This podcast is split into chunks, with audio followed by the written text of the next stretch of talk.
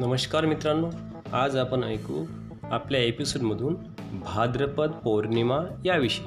तर ऐकूया भाद्रपद पौर्णिमा. ही पौर्णिमा साधारणत सप्टेंबर महिन्यात येते. या कालखंडात भिक्षू विनय नियमांचे पालन करून धम्मात प्रतिष्ठित होण्यासाठी उपलब्ध वेळेचा जास्तीत जास्त भाग म्हणजे भावना म्हणजेच ध्यान विकसित करण्यासाठी घालवितात. वर्षावासाच्या तीन महिन्यात वर्षावासाच्या तीन महिन्याच्या काळात भिक्षू आंतरिक शुद्धी आणि मनोविकासाचा कसून प्रयत्न करतात.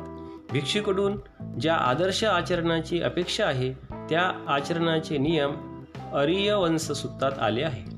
या सुत्ताला महाअरियवस सुत्त किंवा वंशसुत्त असेही म्हटले जाते. भिक्षूच्या जीवनाचे चार महत्त्वाचे पैलू आहेत. प्रथम आहे त्याला जी वस्त्रे म्हणजे चिवर दिली जाते त्यात त्याने समाधानी असायला हवे. त्याने दायकाकडून विशिष्ट किंवा अतिविशिष्ट किंवा अतिरिक्त चिवर वस्त्रे देण्याविषयी याचना विनंती करू नये. त्याने स्वतःला खूप उच्च असल्याचे भासू नये किंवा स्वतःचे कौतुक करू नये. किंवा इतरांना दोषी देऊ नये किंवा द्वेष करू नये. ह्याबद्दल मार्गदर्शक तत्व असे साधी राहणी साधे भोजन आसक्ती विहीन विहीन दिनचर्या शरीर रक्षणापुरती आवश्यक तरतूद करण्याची त्याला मुभा आहे अशी मानसिकता असलेला भिक्षू साधनेत त्वरेने प्रगती करतो. असे अत्युच्च उदात्त गुण अपरिमित मनाची शांतता परिशुद्ध समाधान आणि पवित्र आनंद प्रदान करतात. निश्चितच असे सद्गुण असलेला भिक्षू साधारण जनांसाठी बलप्रद आणि प्रेरणादायक ठरतो. आर्यवंश सुत्तात सार रूपाने हे आले आहे. म्हणून भिक्षूंसाठी हे सुत्त प्राणदायक शक्तिदायक ठरते. बुद्ध शासन प्रगत होण्यास त्याचा प्रसार प्रचार होण्यास लाभदायक ठरते. या सुत्ताचे श्रवण मनन करून भिक्षू संघ आणि साधारण लोकांसाठी आदराचे मानाचे आणि महत्त्वाचे आहे. आर्यवंश सुत्त.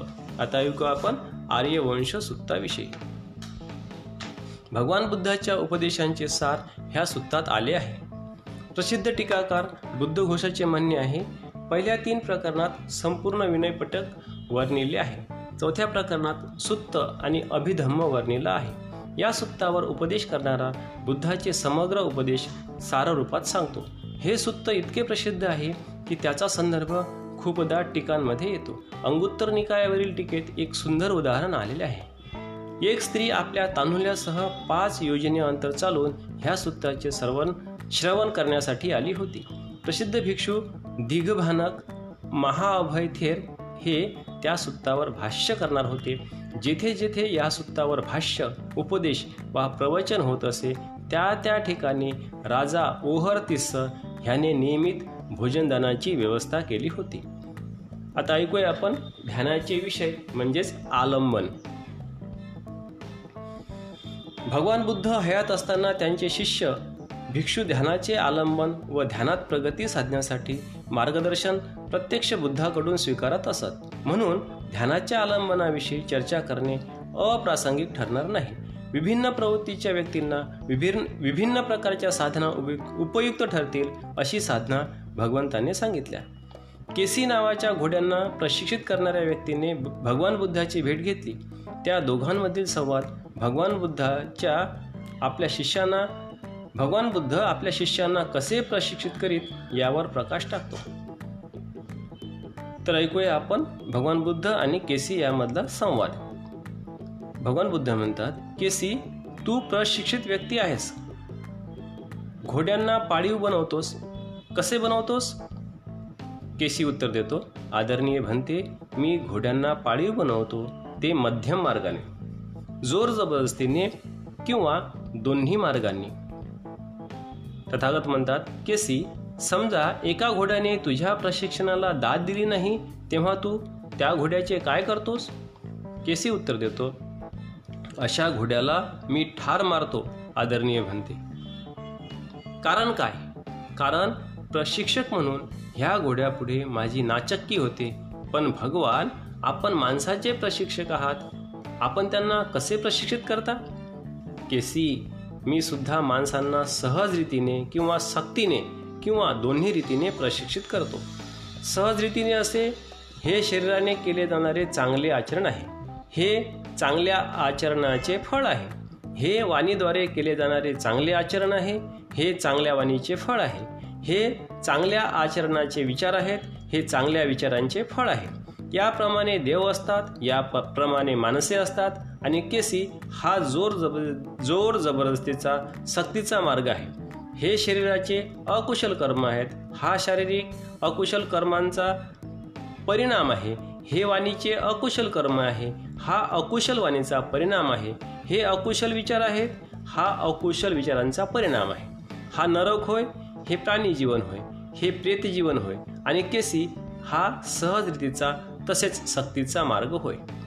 पण समजा एखादी व्यक्ती एखादा शिष्य आपल्या प्रशिक्षणाला दाद देत नसेल प्रतिसाद देत नसेल तर आपण म्हणते त्याच्याशी कशा व्यवहार करता? तथागत उत्तर देतात अशा वेळी केसी मी त्याला ठार करतो.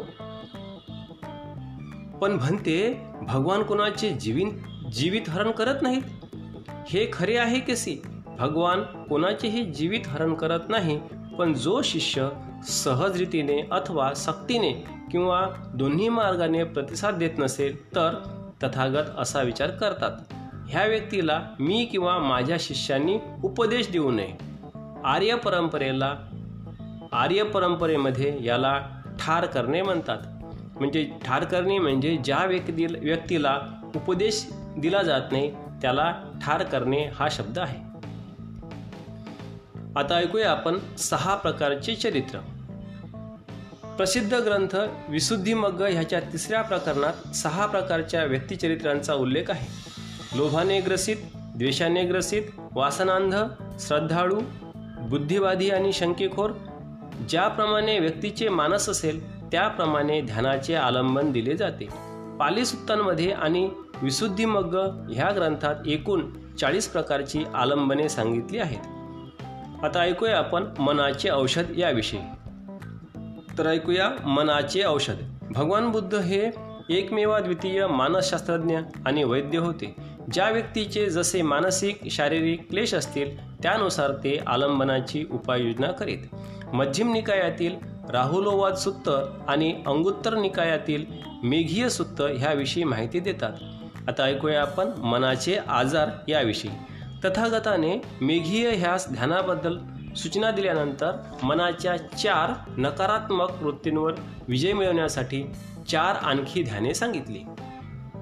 पहिलं अशुभाचे चिंतन. शरीरातील अशुभ वस्तूंचे चिंतन.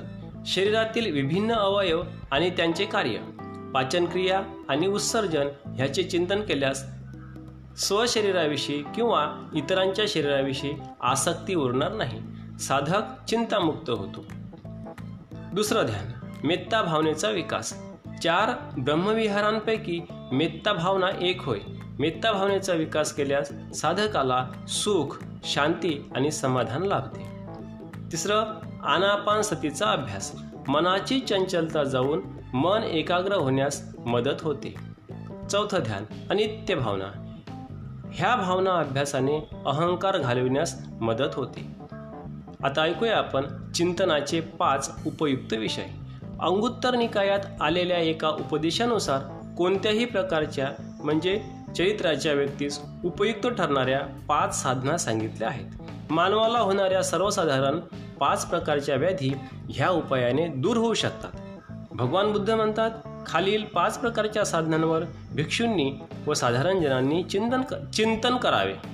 एक वृद्धावस्था येणार. मला वृद्धावस्था येणारच नाही असे होणे नाही. दोन आजारपण येऊ शकेल. मी आजारपणाच्या बाहेर नाही. तीन मृत्यू येणारच. माझी मृत्यूपासून सुटका नाही. या तीन साधना तीन प्रकारचे मत घालवतात. तारुण्य आरोग्य व जीवन. चार मला प्रिय असणाऱ्या माझ्याजवळ असणाऱ्या ह्या वस्तू बदलणाऱ्या आहेत. कधी ना कधी त्या माझेपासून दूर जाणारच. पाच मी माझ्या कृतींचा परिणाम आहे. जे काही कर्म मी करतो कुशल किंवा अकुशल चांगले किंवा वाईट मी त्याचा उत्तराधिकारी दायाद होणारच. ह्यामुळे शरीराचे वाणीचे विचारांचे वाईट कर्म नष्ट होतात. अनित्य दुःख आणि अनात्म ह्या संकल्पना चार आर्यसत्यांचे हृदयस्थान होत. निर्वाणाचा अनुभव देणाऱ्या होत अनित्यतेचा अनुभव घेतल्यास अहंग रहित अवस्था प्राप्त होते मीचा नाश होतो आणि ह्याच जन्मी व्यक्तीला निर्वाण गाठता येते असे भगवान बुद्ध मेघेला सांगतात. खरे पाहता शरीर वेदना संज्ञा मन आणि मानसिक क्रियाकलाप अनित्य आहेत अनात्म आहेत म्हणून दुःखद आहेत आणि मीपणा घेऊन अस्तित्व टिकवण्याचा प्रयत्न करतो म्हणून आपणास दुःखभोग घडतो.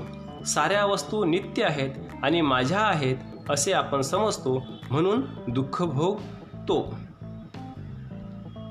आपण जोपासलेला चुकीचा दृष्टिकोन आणि सत्य यांच्यामध्ये प्रचंड अंतर आहे. त्यामुळे दुःखाचा अनुभव येतो. जेव्हा तृष्णा नष्ट होईल तेव्हा दुःख उरणार नाही जेव्हा हे स्पष्ट होते त्याला म्हणतात सम्यक दृष्टी. अष्टांग मार्गाचे हे पहिले पाऊल आहे. धन्यवाद.